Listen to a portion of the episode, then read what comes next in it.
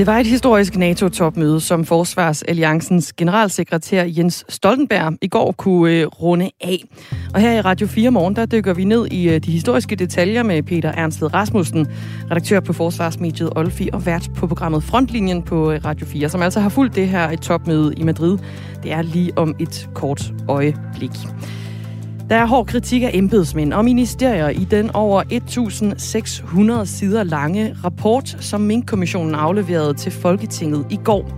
Kommissionen har undersøgt, hvad der skete i øh, november 2020, da regeringen meldte ud, at alle mink skulle aflives, selvom der ikke var lovhjemmel til det. Og der er så sat et, øh, et punktum i sagen, eller hvad? Det spørger vi en øh, tidligere minkavler om lidt senere. I dag der starter Tour de France jo også i Danmark. Og øh, der forventes næsten 1 million tilskuere, som vil følge rytterne fra de danske vejsider. Vi taler med en af dem, som tilbringer natten ved en øh, vejside for at få en god plads. Og vi taler også med en af dem, som nu har gået i øh, gult tøj i 100 dage, og altså set frem til den her start, der skyder i gang i øh, København her til eftermiddag. Klokken er 6.30 minut over syv. Mit navn er Dagmar Eben Østergaard. Godmorgen. Imens Mink-kommissionen og øh, Tour de France de seneste dage er løbet med al opmærksomhed næsten herhjemme, kan man vist godt påstå, så har statsledere fra hele den vestlige verden været samlet til NATO-topmøde i Madrid. Og det var et historisk topmøde, som øh, Forsvarsalliancens generalsekretær Jens Stoltenberg i går kunne af. We have just um, concluded a transformative summit with the far-reaching decisions to adapt our lines for the future. Vi kan nu afslutte mødet med vidtrækkende beslutninger, der skal tilpasse vores linjer for fremtiden, sagde han. Peter Ansved Rasmussen, godmorgen. Ja, godmorgen. Redaktør på Forsvarsmediet Olfi og vært på programmet Frontlinjen her på kanalen. Du har øh, bevæget dig rundt i øh, korridorerne under hele topmødet i øh, Madrid. Hvilke beslutninger har de 30 statsledere truffet, som gør det her møde historisk? Man kan først og fremmest, så er det jo selvfølgelig optagelsen af Finland og Sverige i NATO-alliancen. Altså de to lande, som har været alliancefri i øh, generationer, er nu trådt eller ved at træde fuldgyldigt ind i øh, NATO. Og det næste er selvfølgelig, at man omtaler Rusland som den store modstander, og det står ikke i kommunikeret, at man opfatter Rusland som en fjende, men når man taler med folk i korridorerne, så er det jo det, der er i hele hovedtemaet, at Rusland er fjenden. Og, og det vil man imødegå ved at fremadrettet sørge for, at der står 300.000 allierede NATO-soldater på et meget højt beredskab langt det, man kalder den østlige flanke, det vil sige Baltikum, Polen og så ned igennem Ungarn, Rumænien, Slovakiet. Øh, og, og, og det er en voldsom forøgelse i øjeblikket har NATO omkring 40.000 soldater langt den østlige flanke, og det tal det skal altså næsten 10 dobbelt så vidt en øh, uh, trip-trap træsko over uh, de beslutninger, som altså har gjort det her NATO-topmøde, der netop er afsluttet historisk. Det er jo Joe Biden, Olaf Scholz, Mette Frederiksen og uh, de andre statsledere, som altså har besluttet, at man skal have de her 300.000 soldater stående klart i et højt beredskab, som du også beskriver her, Peter Ernstved Rasmussen. Hvornår er det planen, at, det, at de skal være klar? Ja, man kan i virkeligheden sige så hurtigt som muligt. Og det betyder så, at der kommer til at gå noget tid, og der kommer formentlig både til at gå måneder og år, fordi det tager tid at opruste så meget, som NATO i virkeligheden ligger op til. Og det, man skal huske på, det er, at det er jo ikke kun Danmark, som i mange, mange år har betalt for lidt til NATO. Altså man besluttede i 2014, at landene skulle bruge 2% af BNP på forsvar. Og det er der en lang række lande, der stadig ikke lever op til. Og, og man kan sige, en del af hele den her proces, det er jo så, at man skal have øh, opbygget alle de styrker, der kan stå klar langs grænsen. Og det betyder også, at man skal opbygge våbenlager og depoter, både for forsyninger, mad, øh, våben, ammunition, alt hvad man får brug for, som i virkeligheden skal etableres langs den østlige flanke. Så der kommer til at gå både måneder og år, inden man kan sige, at NATO har 300.000 soldater der. Danmark har jo øh, lige nu omkring 1000 soldater udstationeret ved, øh, med NATO i Baltikum, og det er øh, sådan set helt ekstraordinært mange, men, men øh, det, noget tyder også på, at det bliver den nye normal, kan jeg forstå. I har i hvert fald øh, fra frontlinjen tid talt med Morten Bødskov øh, i forhold til, øh, til de her soldater, der er udstationeret. Det regner jeg med. Øh, man kan altid diskutere niveauet, og vi kommer til at diskutere niveauet, for det er klart, at man skal også indstille sig på, at det, at Danmark sender to kampbataljoner afsted til Letland øh, i halen på hinanden, det er en meget, meget stor indsats for dansk forsvar. Øh, så derfor det, vi har brugt tid på at diskutere her, øh, blandt andet med min baltiske kollega, det er, hvordan kan vi tilrettelægge øh, rotationsordninger, øh, hvem kan være med til at tage ansvar øh, på det niveau, som Danmark gør. Øh, og, øh, og det har der været gode diskussioner om. Øh, vi er til stede i Estland, vi er til stede i Letland med soldater. Øh, og, og jeg har haft drøftelser med begge, øh, og det har vi jo løbende, om hvordan skal kan man sige, øh, øh, hvordan skal det se ud i fremtiden med øh, tilstedeværelsen øh, af danske soldater og andre? Øh, for pointen er den, at vi skal være der sammen i fremtiden. Sådan lød det altså fra øh, Morten Bødskov, forsvarsministeren, om, øh, om den sag. Øh, de baltiske lande, øh, Peter Ernst Rasmussen, har jo af flere omgange udtrykt en bekymring for, om NATO reelt set øh, ville kunne forsvare dem imod en russisk invasion. Med de her 300.000 soldater, som altså skal være i beredskab, øh, er de så blevet mere trygge? Ja, de er blevet mere trygge men de har ikke fået det, de i virkeligheden allerhelst ville have, og det var en permanent tilstedeværelse af et langt større antal soldater i de baltiske lande, altså omegnen af 20.000 soldater i hver af de tre baltiske lande. Det får de ikke. Det NATO lægger op til, det er, at man nogenlunde bibeholder tilstedeværelsen af de soldater, der er der nu. Det vil sige 40.000 soldater langs hele den østlige flanke. Det er otte lande i alt. Og så altså det her meget forhøjet beredskab. Men det er klart, at øh, balterne trods alt glæder sig over den øgede tilstedeværelse, og at der nu kommer et beredskab med våbenlager og depoter i deres egne lande, som gør det muligt for NATO hurtigt at aktivere styrkerne, så der kommer noget i nærheden af dem. Det lyder også som om, altså med det her boost, også på, på den danske side med, med de her øh, 1000 soldater, som nu er øh, udstationeret med NATO i Baltikum, altså ekstraordinært mange. Det kunne jo godt lyde som om, at forsvaret af Baltikum bliver en hovedopgave for det danske forsvar fremadrettet. Bliver det det? Jamen, det tror jeg slet ikke, der er tvivl om. Og, og det, som også er interessant, det er, at med det her nationale kompromis, som øh, blev indgået i Danmark den 6. marts, der vil man hæve forsvarsbudgettet over de næste 11-12 år til 2% Det er 18 milliarder kroner mere om året, når det er fuldt indfaset. Jeg tror, der var mange, der tænkte, at nu skal man ud og købe alle mulige nye kapaciteter, og der er blevet talt om ubåde og hvad man har behov for, men i virkeligheden så øh, er det, der bliver lagt op til nu, formentlig at man i virkeligheden ikke skal have nye kapaciteter, man skal bare styrke dem, som Danmark har, for vi har i virkeligheden for lidt af alt. Vi har for lidt personel, for lidt materiel, for lidt våben, for lidt ammunition, for dårlige kaserner, for få kaserner. Og det vil sige, bare det at få forsvaret op i gear til at løse den opgave, der nu fremadrettet formentlig kommer til at blive en permanent løsning med omkring 1000 soldater udstationeret i Baltikum. Det er en meget massiv opgave, som øh, Morten Bødsborg også fortalte der, at man er simpelthen man er gået i gang med at finde ud af, hvordan kan man løse den. Peter Ernst Ved Rasmussen, altså øh, med fra øh, Spanien, Madrid. Tak fordi du var med, og god tur hjem til Danmark igen. Ja, tak I er velkomne. Altså øh, redaktør på Forsvarsmediet Olfi og vært på programmet Frontlinjen her på kanalen. Og han har fulgt NATO-topmødet, som altså er nyligt overstået. Og så kan jeg også lige nå at få med, at der jo lige nu ligger en dugfrisk udgave af Frontlinjen klar som podcast, hvis du har lyst til at høre mere om NATO-topmødet i Madrid, og ikke mindst konsekvenserne også for det danske forsvar. Også øh, vores program Verden kalder beskæftiger sig med NATO-topmødet i den her uges udgave. Er øh, NATO klar til at forsvare os mod Rusland, er spørgsmålet her.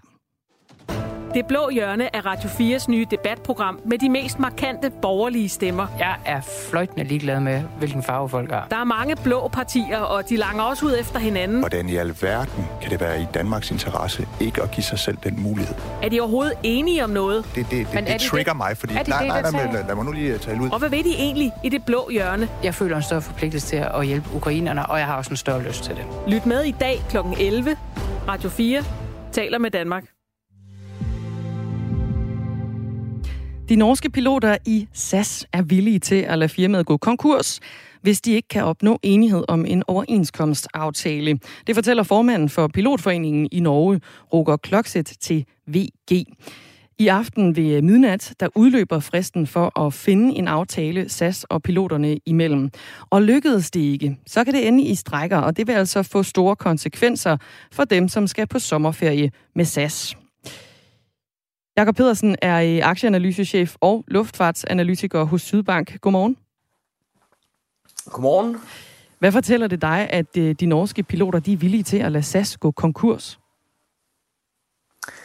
Det fortæller mig jo i første omgang, at, at man står et rigtig, rigtig svært sted, øh, og at man er villig til at gå langt, og at der selvfølgelig på det her tidspunkt i forhandlingerne er utrolig meget taktik øh, i øh, hvad kan man sige, fremdriften og, og spørgsmålet om, om man kan, om man kan nå til enighed. Øhm, og, og så, så fortæller det mig jo også, at det, det her er jo med til at indikere, at, at piloterne sådan er ved, at, er ved at gøre klar til at gøre sig selv lidt til martyrer i forhold til, øh, til, en, øh, ja, til den skandinaviske model, og, og, og kan man sige, i hvert fald taktisk forsøg at imødegå den risiko, der er for, at ledelsen bagefter kommer til at stå og pege fingre og sige, at det er også piloternes skyld, at, at SAS gik konkurs. Men er det en god strategi at, at melde det her ud fra de norske piloters side i, i forhandlingerne? Det er svært at vurdere for mig. Uh, som, som jeg siger, det, altså det, det her det er meget taktisk i øjeblikket, uh, og, og det er en, en ordentlig presbold til en SAS-ledelse, som formentlig også har som stort ønske, at SAS skal videredrives, men som i hvert fald i min optik heller ikke Øh, er, er fuldstændig blind over for, at en retslig proces, en eller anden form for konkursbeskyttelse, øh, at, at, det kan blive, øh, at det kan blive, hvad kan man sige, udgangen på, på den her strejke, hvis det er sådan, at, eller på den, de forhandlinger her, hvis det er sådan, at man ikke når til enighed. Piloterne er utilfredse med, at SAS ansætter nye piloter på billigere overenskomster i de to datterselskaber SAS Link og SAS Connect. De mener, at SAS bryder med den skandinaviske model. Og finder parterne ikke frem til en aftale, så kan det ifølge SAS selv komme til at berøre op mod 30.000 passagerer om dagen, mens øh, strækken står på. Fristen den var jo oprindelig øh, onsdag ved midnat, men blev så rykket 72 timer frem, og nu udløber den så ved midnat i aften. Øh, kan det på nogen som helst måde betyde, at parterne er tæt på at nå til enighed? Det har man da lov til at håbe på. Øh, det, det, det, er ikke, det er ikke mit indtryk, når der kommer en melding som det her. En melding som det her er jo, er jo med til at lægge ekstra pres på, øh, øh på ledelsen. Øh, og, og, og, og hvem ved, det kan godt være, det er det, der får ledelsen til lige at rykke sig. De der to museskridt, som så gør, at, øh, at man kan komme i mål på det her. Øh, men men, øh, men, men man, man, skal også være, man, man skal også være forsigtig, fordi piloterne har jo meget at tabe. De har jo deres, deres eget job, og, og historien om, at, at det er den skandinaviske model, der er på spil her at, den, den, den, den skal vi nok lade eftertiden afgøre, men, men virkeligheden er jo, at, at de overenskomster, som SAS blandt andet ansætter personale i, i SAS Link og SAS Connect, de her to datterselskaber, det er jo andre danske overenskomster. Man har jo indgået aftale med FPU, øh, og, og, og ansætter personale på danske overenskomster. Øh, og, og, og, og så, skal man, så skal man ja, for, for ledelsen kan man sige, hvis der står to piloter over for hinanden, og der den ene er 15-20% billigere, og de begge to er på danske overenskomster, skal ledelsen så tvinges til at bruge de piloter, der, der i dag arbejder i SAS-regi? SAS har indført en spareplan. Der skal skæres øh, 5 milliarder kroner om øh, året cirka. Og Jakob Pedersen, øh, aktieanalysechef og luftfartsanalytiker, du har jo tidligere fortalt, at det formentlig vil koste SAS omkring 70 millioner kroner om dagen, hvis en øh, konflikt bryder ud. Hvad er det for en kattepine, det kan sætte dem i? Jamen det, det her det er, jo, det er jo noget af det, som, som, som meget hurtigt kan skubbe SAS ud mod afgrunden. Hvis man kigger på, hvad det er, SAS kommer til at mangle af penge. Dels nu, fordi vi har haft en konflikt i, i, i over to uger, hvor, hvor kunderne formentlig ikke har været inde og forudbestille billetter alene det betyder jo, at der kommer færre penge i SAS' kasse.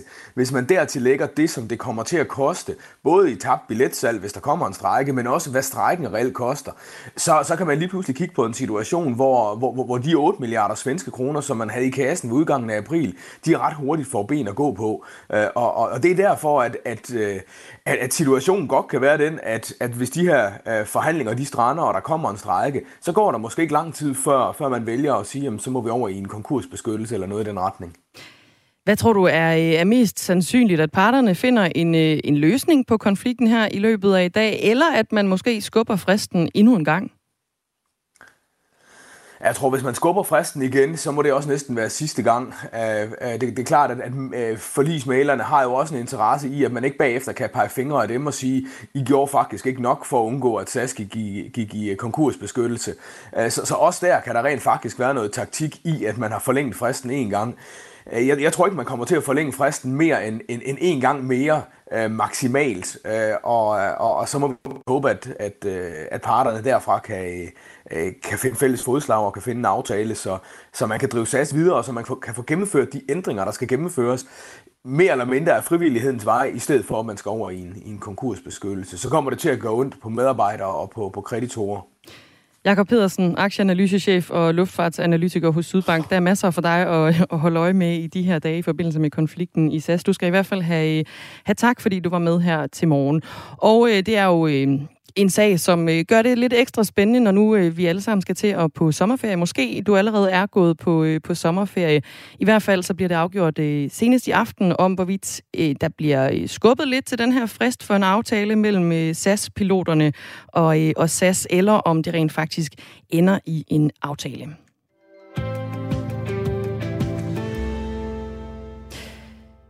Verdens største cykelløb løber øh, i dag fra land i København. Og øh, vi skal tale med en af dem, som øh, er, må vi sige, stor fan. Det er Nanne Enemark Feike fra Nordborg på Als. Godmorgen. Godmorgen. Du har øh, fulgt med i Tour de France siden starten af 90'erne og var øh, til dit første af adskillige løb med familien i, øh, i 96.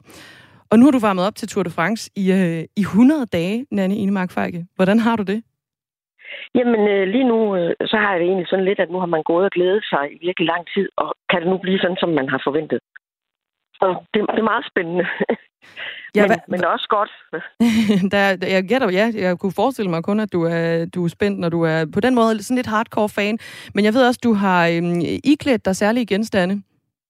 Jamen, det har jeg. Jeg har øhm, siden den 23. marts, hvor 100-dages-programmet startede, så har jeg båret gult. Noget gult hver dag. Ja. Så jeg har måttet udvide garderoben. okay, det er ikke sådan, du har ligget inde med en hel masse gule trøjer og sko og kjoler nej, og så videre? Nej, hvor meget, nej, hvor meget, har du, hvor meget gult tøj har du købt? Jamen, jeg har købt øh, nogle forskellige bluser og nogle trøjer, og vigtigst af alt nogle sko, fordi så kan man sige, så er man jo dækket ind. Og et par kjoler, og sådan lidt af hvert. Første etape bliver altså øh, kørt i dag i, øh, i København, så hvad er dine planer for i dag? Jamen, øh, vores planer, det er, at øh, nu her om lidt, når, når alle er, er kommet op, så tager vi til København, og så tager vi ind i start- og målområdet og finder ud af, ja, får hele stemningen med og finder ud af, hvor vi skal stå. Og så står vi der resten af dagen og hæpper og håber, at der bliver en fantastisk stemning. Og hvor, vi skal gøre øh, vores. Har du allerede øjne på, hvor på strækningen, altså det er jo 13 km, har du øjne på, hvor på strækningen du gerne vil være sammen med din familie? Jamen, vi går efter at komme øh, helt ind i målområdet, og typisk i Frankrig i hvert fald, så er der altid en, øh, en stor skærm 200-300 meter fra mål. Og der står man rigtig godt, for så kan man følge med hele tiden. Hvorfor egentlig ikke øh, håndbold eller fodbold? Hvad er det lige ved Tour de France, der gør, at du er så stor fan af Ine Mark Feige?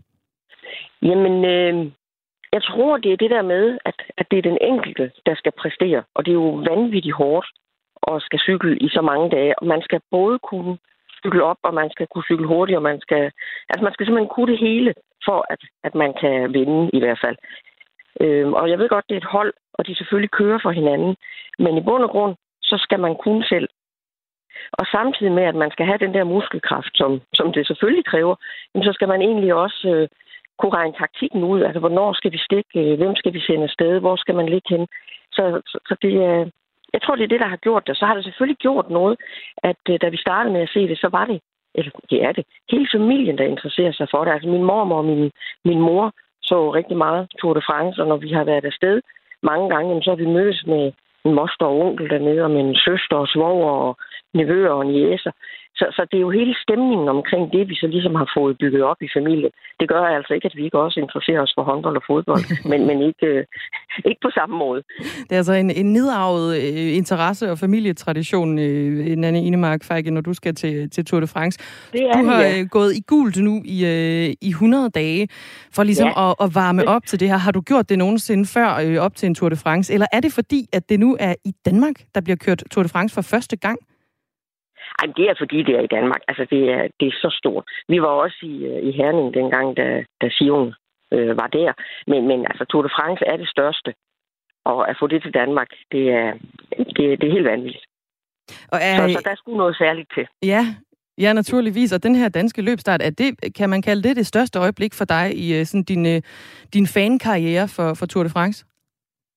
Men det ved jeg jo ikke helt endnu. Det, det kan være, at det bliver i dag, og det kan også være, at det bliver i morgen i Roskilde. Men det bliver helt sikkert også meget, meget stort, når de kommer ind i, i Sønderborg på søndag, hvor, hvor vi jo bor. Øhm, så det bliver selvfølgelig også helt specielt. Men ja, det er svært at sige, hvad der bliver det største øjeblik. Det var stort, da Bjarne vandt. Og det var meget stort det år, hvor vi blev øh, inviteret backstage og var inde i området, hvor alle cykelrytterne sad, og børnene de gik rundt og snakkede med dem og fik autografer. Det var jo også stort. Så det, må, det ved jeg ikke, om man kan gøre det op sådan helt at sige. Det, det må tiden vise. Det ved jeg måske på mandag. Så kan det være, at vi skal øh, tale sammen igen her i, øh, i Radio 4 morgen, Anne Mark Frække. Men er der, øhm, altså nu, nu lyder det som om, du er i København i dag og skal følge enkeltstarten, og så følger du faktisk øh, alle tre etaper, eller hvordan igennem Danmark? Ja, det gør vi. Altså, vi to herover i tirsdag, så var inde og se præsentationen i, øh, i onsdags inde på Islands Brygge, da, da de startede derindefra. Og så tager vi ind i byen i dag, og vi tager til Roskilde i morgen. Vi ville have været til Nyborg også, men vi kan ikke, øh, vi kan ikke nå at bruge det, så vi ikke satse på, for den bliver jo lukket meget, meget tidligt. Ja. Og så kører vi, så, så arbejder vi lige næste uge, og så tager vi til Frankrig og er også på Alpe når de når derned. Og så håber vi sørger at Vingegård har vingerne på og kommer op. det bliver en, øh, en storslået sommer øh, for dig, Nanne Enemark Fejke, lyder det, lyder det til. Hvor længe skal du gå i guld nu? Nu har det været 100 dage. Tager du lige et par uger mere? Altså, jeg tror, jeg tager, jeg tror, jeg tager hen over sommerferien også. Men nu må vi se. Nej, men det er storartet. Du skal i hvert fald have rigtig god fornøjelse med, med alle etaperne i uh, Tour de France, Nanne Enemark Fejke, og tak fordi du var med her. Ja, velbekomme, og også god tur til dig. Ja, tak for det.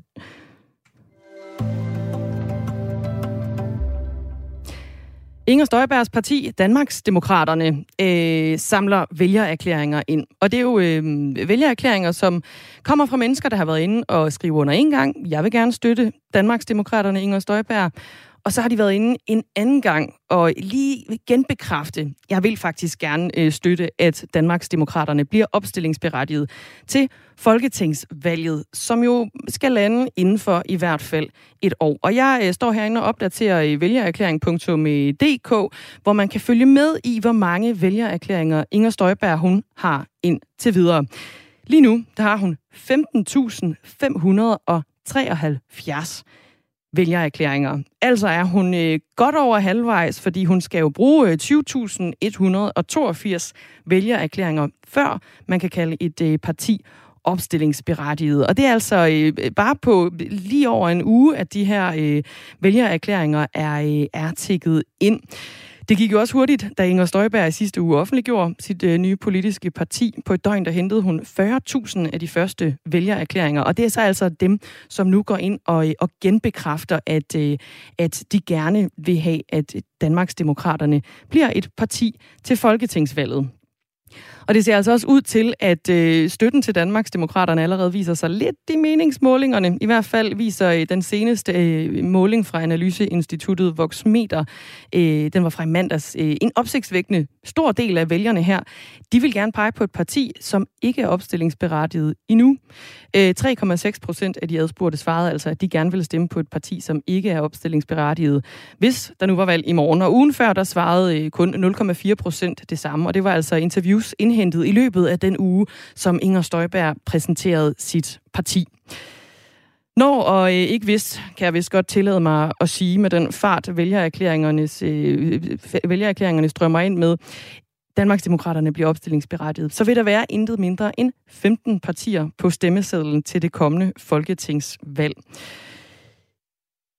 Sidste tirsdag, hvor øh, Danmarksdemokraterne Inger Støjberg blev, øh, blev godkendt af valgnævnet, så var der også lige et andet, øh, lidt overset parti, som jeg også lige vil nævne her. Øh, der blev nemlig godkendt, og de indledte også jagten på de her over 20.000 vælgererklæringer. Det var det danske Tartletforbund. Det går lidt mere træt med, med indsamlingen, for dem kan jeg godt øh, afsløre. Nu skal jeg lige prøve at se her, om jeg kan finde dem frem. Der er stadigvæk nul Nul vælgererklæringer til det danske Tartletforbund. Men Inger Strøjberg, hun øh, stryger altså derud af og har øh, 15.500, over 15.500 vælgererklæringer på nuværende tidspunkt. Signe Ribergaard Rasmussen har nyheder. Klokken er halv otte.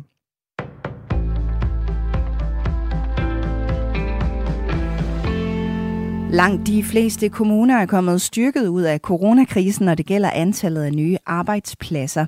En særkørsel, som Danmarks Statistik har foretaget for Dansk Erhverv, viser, at i 91 af landets 98 kommuner er der flere job, end der var før coronakrisen.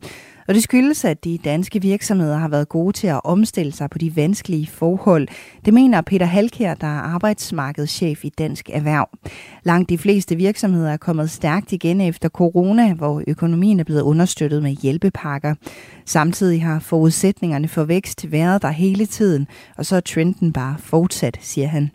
Den største fremgang det er i Ringsted, hvor der er dukket 1.765 nye arbejdspladser op. Det svarer til en fremgang på 11 procent. På en uge har Inger Støjbergs parti Danmarks Demokraterne samlet langt over halvdelen af de bekræftede vælgererklæringer, partiet skal bruge.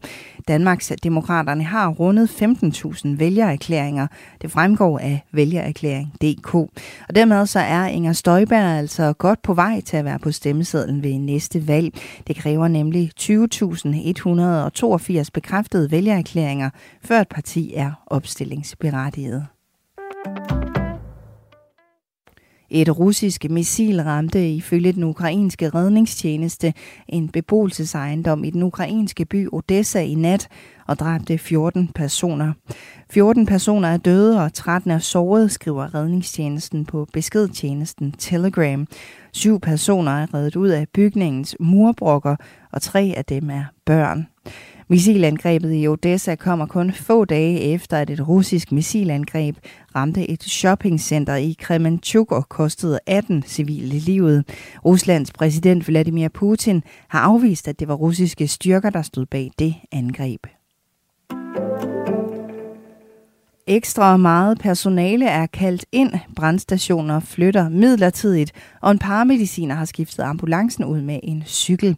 Det har krævet en del planlægning for beredskaberne at blive klar til Tour de France, der begynder i København i dag og gør byen svært fremkommelig. I København flytter hovedbrandstationen, der normalt holder til ved Rådhuspladsen, til en midlertidig brandstation på Livgardens kaserne ved Rosenborg Slot, og her vil ambulancer også køre ud fra. Desuden har beredskabet placeret sig steder rundt i byen for at være dækket ind. Det fortæller Frank Trier Mikkelsen, der er operationschef i hovedstadens beredskab.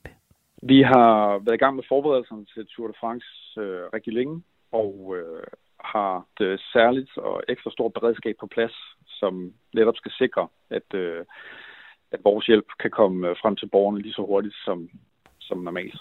Der vil også være brandmænd, som kan løbe frem til fods, når der er automatiske brandalarmer inden for de afspærrede områder. Der er nemlig ofte tale om fejlalarmer. Også i Region Hovedstadens akutberedskab, der står for ambulancekørselen, har de tænkt i alternativer, når byen nu er spærret. En af deres paramediciner er derfor udstyret med en cykel. Det fortæller Jonas Egebart, der er direktør i Region Hovedstadens akutberedskab. Han kan komme frem på skadestedet og for det første være med til at vurdere, hvad der egentlig brug for det er vores højeste ambulancekompetence, der kommer frem, en paramediciner. Han har også udstyr med til akut livreddende behandling, så man kan starte, hvis der er brug for det, indtil de andre beredskaber er frem. I dag får vi tørt vejr med lidt eller nogen sol i løbet af dagen for hele landet og skyet vejr med regn eller byer, der kan blive kraftigere med torden. Temperaturer alt mellem 20 og 28 grader og svag til jævn vind. Det var nyhederne på Radio 4. Jeg hedder Signe Ribergaard Rasmussen.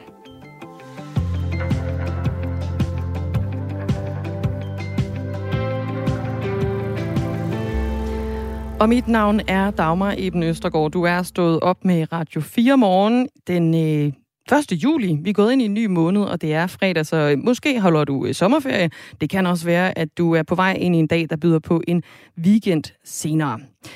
Vi skal omkring øh, den beretning, der udkom i går fra min kommission, for der var tale om grov vildledning, da statsminister Mette Frederiksen på et pressemøde 4. november 2020 sagde, at alle mink i Danmark skulle aflives. Og det er bare en af konklusionerne i min kommissionens over 1.600 sider lange rapport, der udkom i går. Derudover så er der også øh, hård kritik af en række embedsmænd, blandt andre statsministeriets departementschef Barbara Bertelsen, Rigspolitichefen Torkild Fode og Justitsministeriets departementschef Johan Legard. Kommissionen var nedsat for at øh, undersøge, hvad der skete, hvem der vidste hvad i november 2020, da regeringen altså meldte ud, at minkene skulle aflives, hvilket der jo så sidenhen viste sig ikke at være hjemmel til i lovgivningen. Nu kan jeg byde velkommen til Anne Mona Kulsø Larsen. Godmorgen. Godmorgen.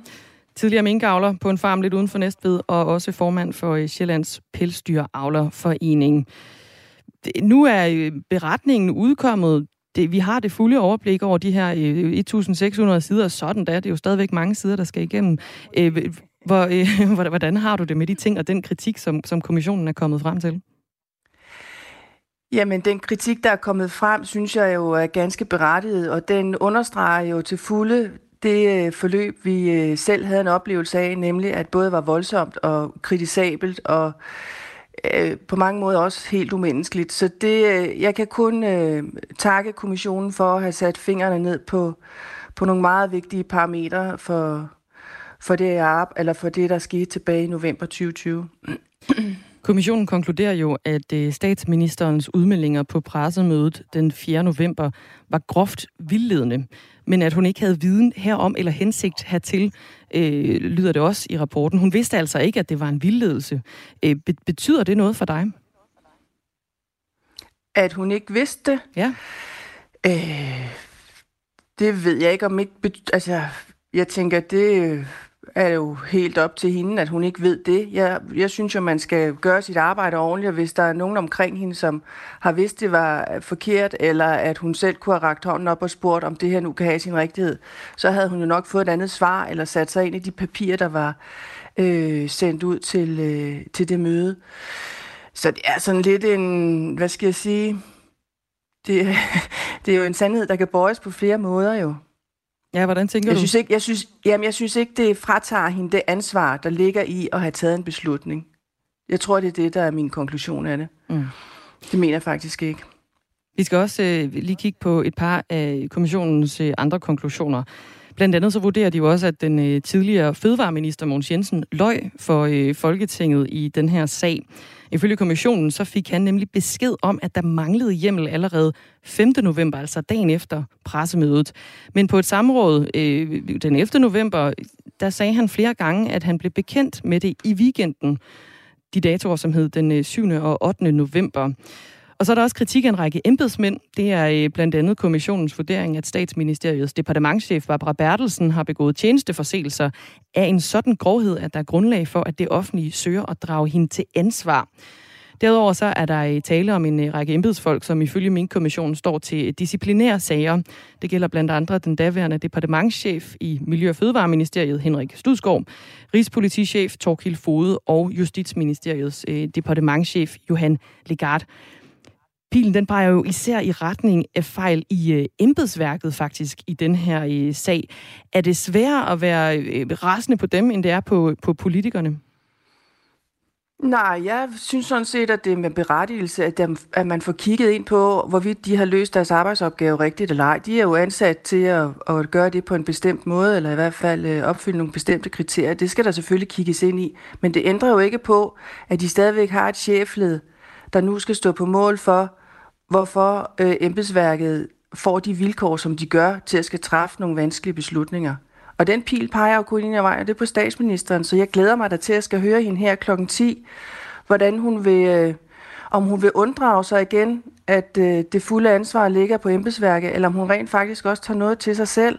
Fordi det er jo langt hen ad vejen hende, der jo sidder for bordenden, uagtet at jeg ved godt, at embedsværket selv har ansvar for de opgaver, de gør. Det bliver de så også fuldt op på rent personalemæssigt.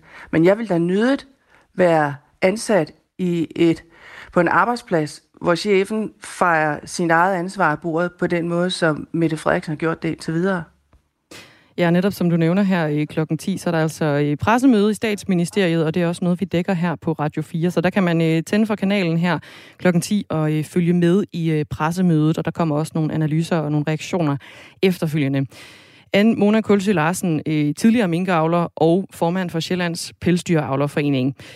Er der sat en slags punktum for dig i øh, den her sag nu, hvor beretningen er udkommet?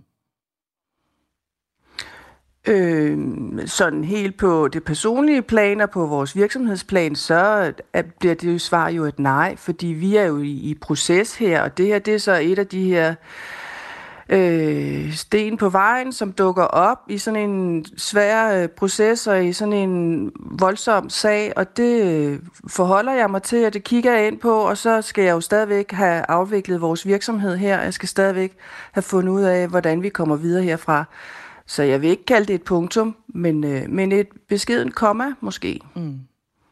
Og i det her pressemøde, der er klokken, øh, klokken 10 her til formiddag, hvad, hvad håber du, øh, statsministeren hun kommer til at, at sige, og håber du, hun kommer til også at give en, en besked direkte til jer minkavlere?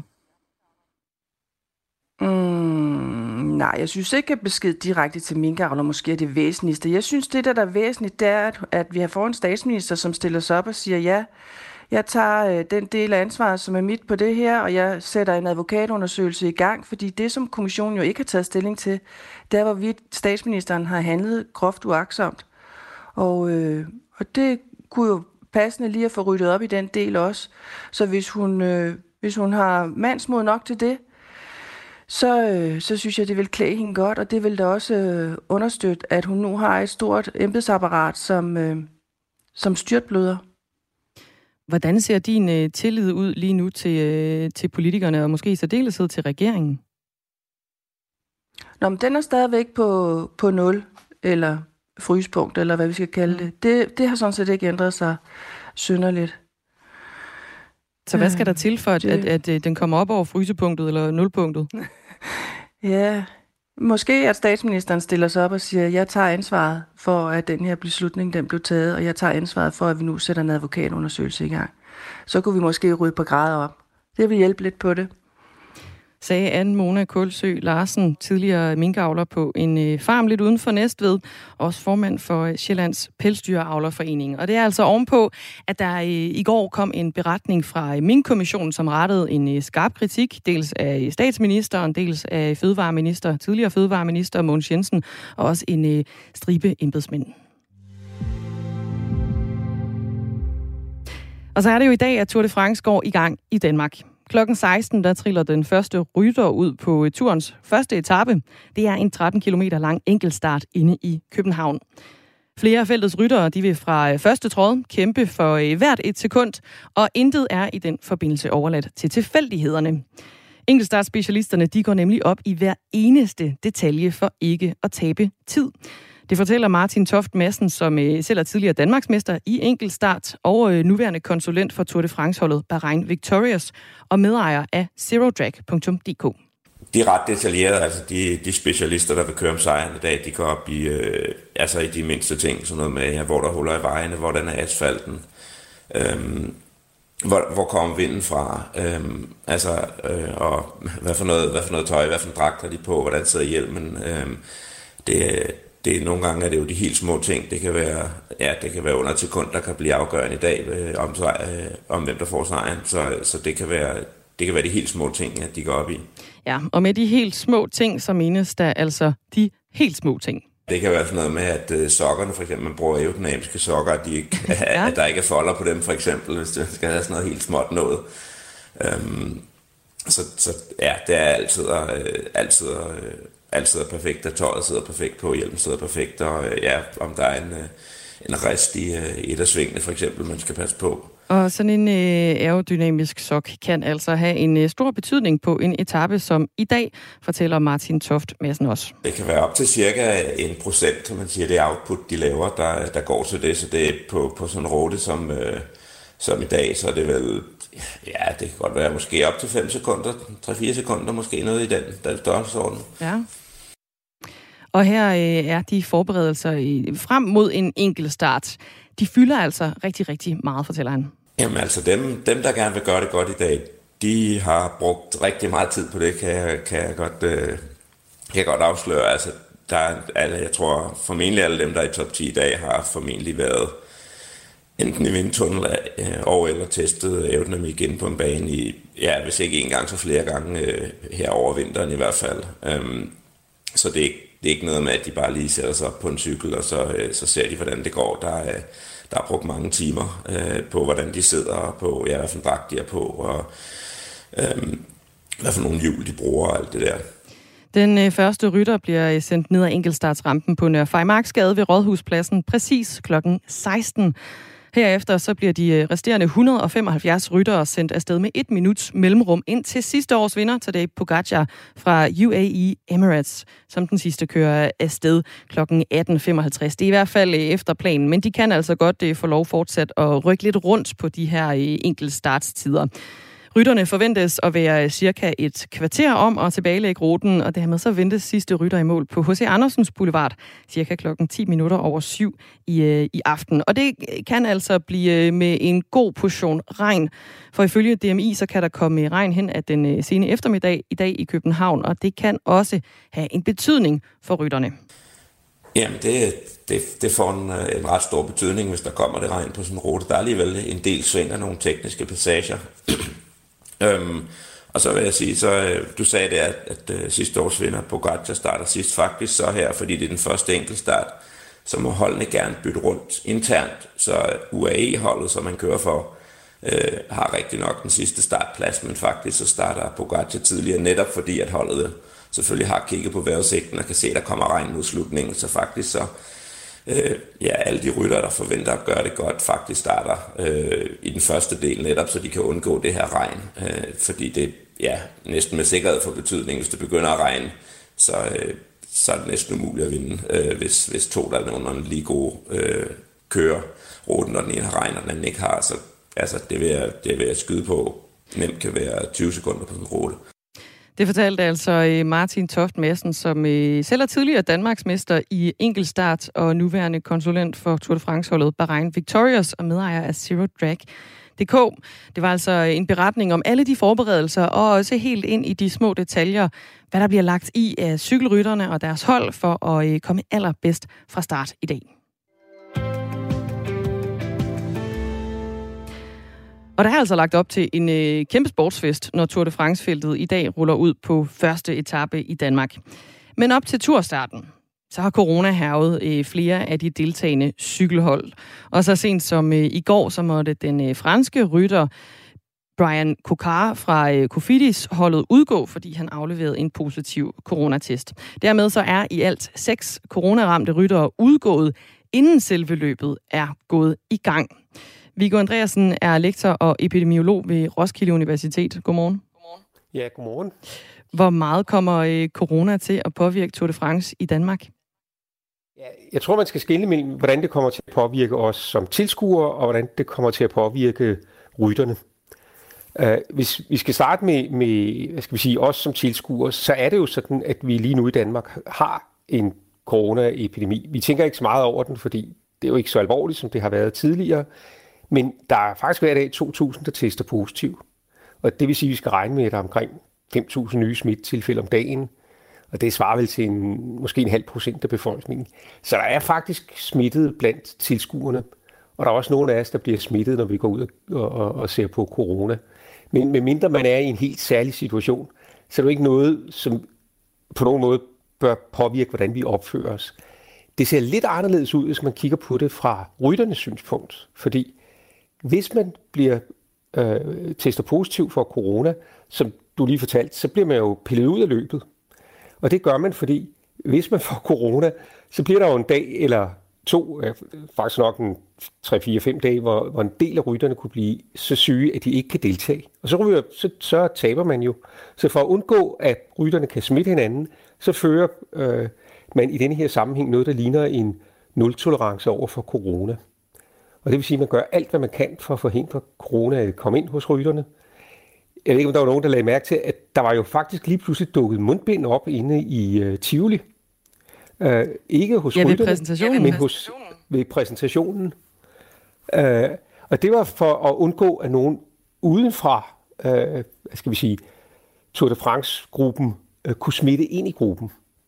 Men, men, men der er jo lidt smitte inde i gruppen, så, så man skal nok regne med, at der er enkelte ryttere, der bliver pillet ud her, i, fordi de tester positiv i løbet af de nærmeste uger.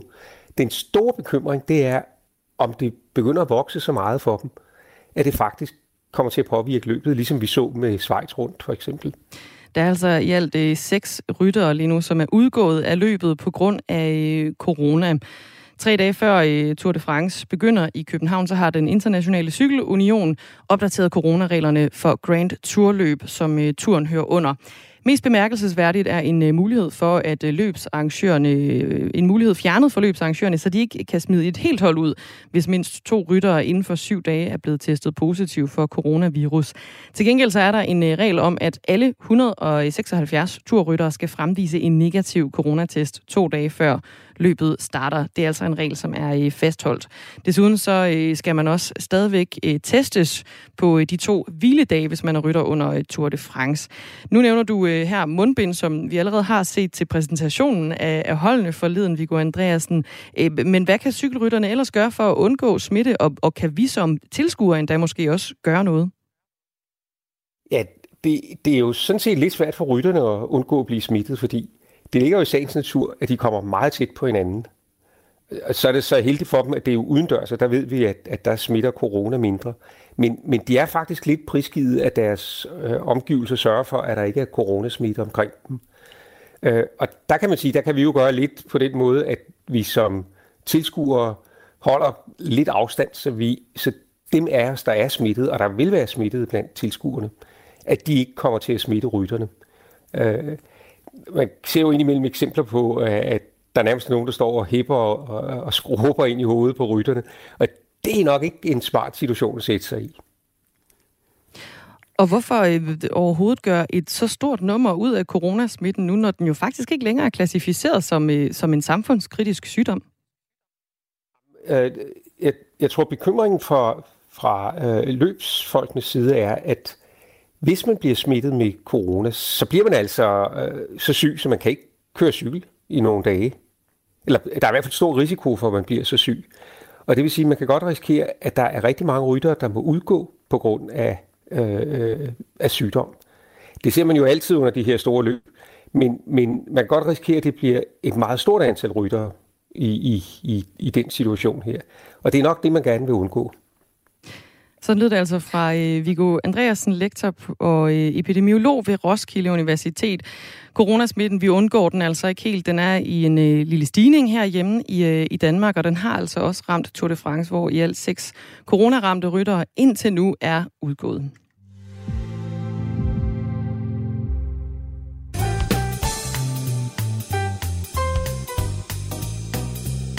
Det er blevet kvisttid i Radio 4 morgen. Og øh, det er jo quizzen, som øh, lige giver dig et hurtigt overblik over nogle af de personligheder, som øh, har fødselsdag i dag, og øh, nogle af de begivenheder, som også er øh, sket i dag. Og øh, i dag, der øh, har jeg fået en øh, mand i øh, studiet, det er Benjamin. Han er journalist her på øh, Radio 4. Godmorgen, Benjamin. Godmorgen. Øh, du er med på fødselsdagskvisten. Du kender den, ja. men jeg riser lige op. Meget gerne. De her begivenheder, personligheder, dem lister jeg op. Så er det dit arbejde bagefter at øh, sørge for at få øh, listet dem, ranglistet dem fra ældst til yngst. Yes? Og du har en blog med, kan jeg se. Det er strålende. Yes. Ellers så kan man godt blive en lille smule forvirret i den her quiz. Vi starter med en øh, begivenhed i Danmark, som øh, havde relativt, ja, ikke relativt, meget stor betydning i Danmark. Danmark ophæver nemlig som det første land voksencensuren. Billedpornografien bliver frigivet på den her dato. Spørgsmålet er jo så, hvornår. Den engelske prinsesse af Wales, Diana, har fødselsdag i dag. Hun er jo øh, desværre øh, afgået ved døden i et øh, tragisk biluheld i, i Paris i 97, men hun har altså fødselsdag i dag, og det kan man jo godt lige markere. Danmarks Radio indleder også forsøgsudsendelser med fjernsyn. Og NemID bliver officielt introduceret på denne dag. Jeg vil ikke kalde det hedderkronet. Som det sidste land i Europa der får kvinderne i Liechtenstein stemmeret den 1. juli. Ja. Ja. Okay, det er godt. Har jeg, hvor lang tid har jeg til lige at... Jamen, du øh, må sådan set bare gerne gå i gang med at skyde på, hvem, hvilken af de her begivenheder, du tror er øh, den øh, første. Jamen altså, det der tror jeg, det er DR, der, der indleder forsøgsudsendelser på tv, eller øh, Liechtenstein. Hvad for, en, øh, hvad for en byder du allermest på? Ja, hvad, hvad, hvad sagde, kan jeg lige hurtigt få Liechtenstein igen? Liechtenstein, det var jo det sidste land i Europa, der fik stemmeret for kvinder. Okay. Og Danmarks Radio indleder forsøgsudsendelser Ah, med fjernsyn. Ja. Jeg tror, det er den... Øh... Er er det ældre end Diana? Det tror jeg, det er. Jeg tror, det er det ældste. Det er det ældste. Ja. Det er 73 år siden de første prøveudsendelser blev sendt. Det var mest af hensyn til øh, fabrikanterne af fjernsyn, som så kunne teste deres apparater egentlig. Sidenhen så blev det sådan lidt mere, øh, lidt mere fast, kan vi kalde det, ikke? at der Mhm. kom øh, fjernsyn. Det startede med tre dage om øh, tre aftener om ugen, der var øh, tv i 51, og så fra 54, der var der fjernsyn hver aften. Men i 49, der begyndte man altså de her øh, prøveudsendelser. Jamen, så tror jeg, at vi skal til... Øh... Jamen, så tror jeg, det er Dianas fødselsdag. Well, there were three of us in this marriage, so it was a bit crowded. Det er ganske rigtigt. Hun ville være blevet øh, 61 år i dag, den øh, engelske prinsesse af Wales, Diana. Og det her, det var altså det, hun sagde om sit meget omtalte ægteskab, må man sige, med prins Charles, som jo er tronarvingen i øh, Storbritannien. Ja, Ja. to ud af fem. Det er ikke helt dårligt. Så tror jeg, at vi, øh, vi tager noget voksensensur, der bliver ophævet i Danmark. Var det ikke engang der i slut 60'erne, start 70'erne? Vi får noget billigere pornografi, vi får noget bedre pornografi, og vi får en helvedes masse turister. Det er helt rigtigt. Det her, det var øh, Sten Heler, som var brevkasseredaktør og øh, psykolog, der sagde det her om øh, frigivelsen af billedpornografien i Danmark. Og du har helt ret, det var i slutningen af 60'erne. Det var i 69, billedpornografien den bliver øh, frigivet, og voksencensuren den øh, ophæves. Det er det første land i Danmark, gør det som. 53 år siden, ja, det Ja. kører for dig, Benjamin. Det gør det. Så er det de to sidste, NemID og Liechtenstein. Altså NemID er jo forholdsvis nyt, øh, men det kan kvinders stemmeret i Liechtenstein jo også godt være. Det, øh, det ved jeg ikke øh, så meget om. Jeg tror, jeg håber, Liechtensteins kvinder har haft stemmeret, før øh, vi har fået NemID. Så øh, det er det, jeg går med. Det er helt korrekt. Det er 39 år siden. Det var først i 84, kvinderne i Liechtenstein fik øh, stemmeret som det aller sidste land i øh, Europa. Til sammenligning så fik kvinderne herhjemme stemmeret allerede i 1915 jo. Så 5 ud af 5? Så har vi 5 ud af 5. NemID bliver nemlig officielt introduceret for øh, 12 år siden, og det er jo en fødselsdagsquiz. Jeg ved godt nok ikke, om der er så meget at fejre lige ved, lige ved NemID. Der kommer jo et nyt skud på stammen. Vi skal alle sammen til at have mit idé i stedet for. Præcis. Det kan vi jo fejre øh, om et år eller to. Benjamin Munk er øh, journalist på øh, Radio 4 og fik altså 5 ud af 5 i fødselsdagskvisten i dag, som er den 1. juli 2022. Vi øh, kigger nærmere ind i den her beretning fra Mink-kommissionen, der udkom øh, i går, som retter en stærk, en kraftig kritik af øh, både ministre, men også af, af embedsmænd. Og der er altså kommet en øh, række sms'er ind på den, som jeg lige vil øh, tage nu. Søren fra Horsens, han skriver, at øh, jeg vil glæde mig til, at Mette Frederiksen påtager sig ansvaret og træder tilbage og trækker alle hendes udulige ministre med.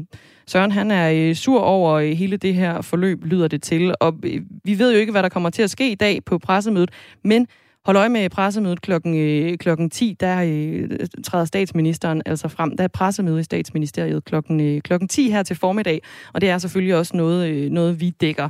Om øh, det er noget med, at øh, hun træder tilbage og trækker sine ministre med, det skal jeg ikke kunne øh, spå om på nuværende tidspunkt.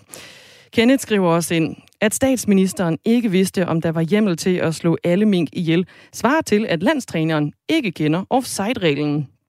Kenneth han trækker øh, trådet ind i, øh, i fodboldverdenen med, med den sms. Og Jonas han skriver også ind, Godmorgen. Minkene udgjorde en stor sundhedsrisiko, så havde de rigtig vidst, at der ikke var lovhjemmel til det, så havde de fået ændret loven, og minkene havde fået lov til at leve to uger mere. Vi skal ikke forvente, at politikerne kan alle Danmarks love uden ad. Det har de embedsmændene til. Gå efter bolden og ikke kvinden. God dag, skriver Jonas ind. Michael, han vil også gerne have, at vi øh, stiller Peter Velblund et spørgsmål. Han er jo sundhedsordfører for Enhedslisten. Vi havde en aftale med ham øh, tidligere på morgenen, og vi forsøger stadigvæk at, øh, at komme i, i kontakt med ham. Og Michael skriver, hvis I får kontakt til ham, så spørg lige Peter Velblund om en grund til, at Enhedslisten freder Mette Frederiksen har baggrund i, at Enhedslisten altid har ment, at minkerhvervet skulle nedlægges. Og er det derfor at skyde sig selv i foden og vælte hende, skriver Michael på 1424. Du kan også øh, sende sms'er her ind i øh, studiet til mig. Mit navn er Dagmar Eben Østergaard. Jeg sætter pris på hver og en, så tak for dem. Lige om øh, ikke så forfærdeligt længe, så skal vi øh, videre i teksten her i Radio 4 morgen, og så alligevel heller ikke så meget videre i teksten, fordi vi kører altså videre på historien om øh, minkberetningen fra øh, i går.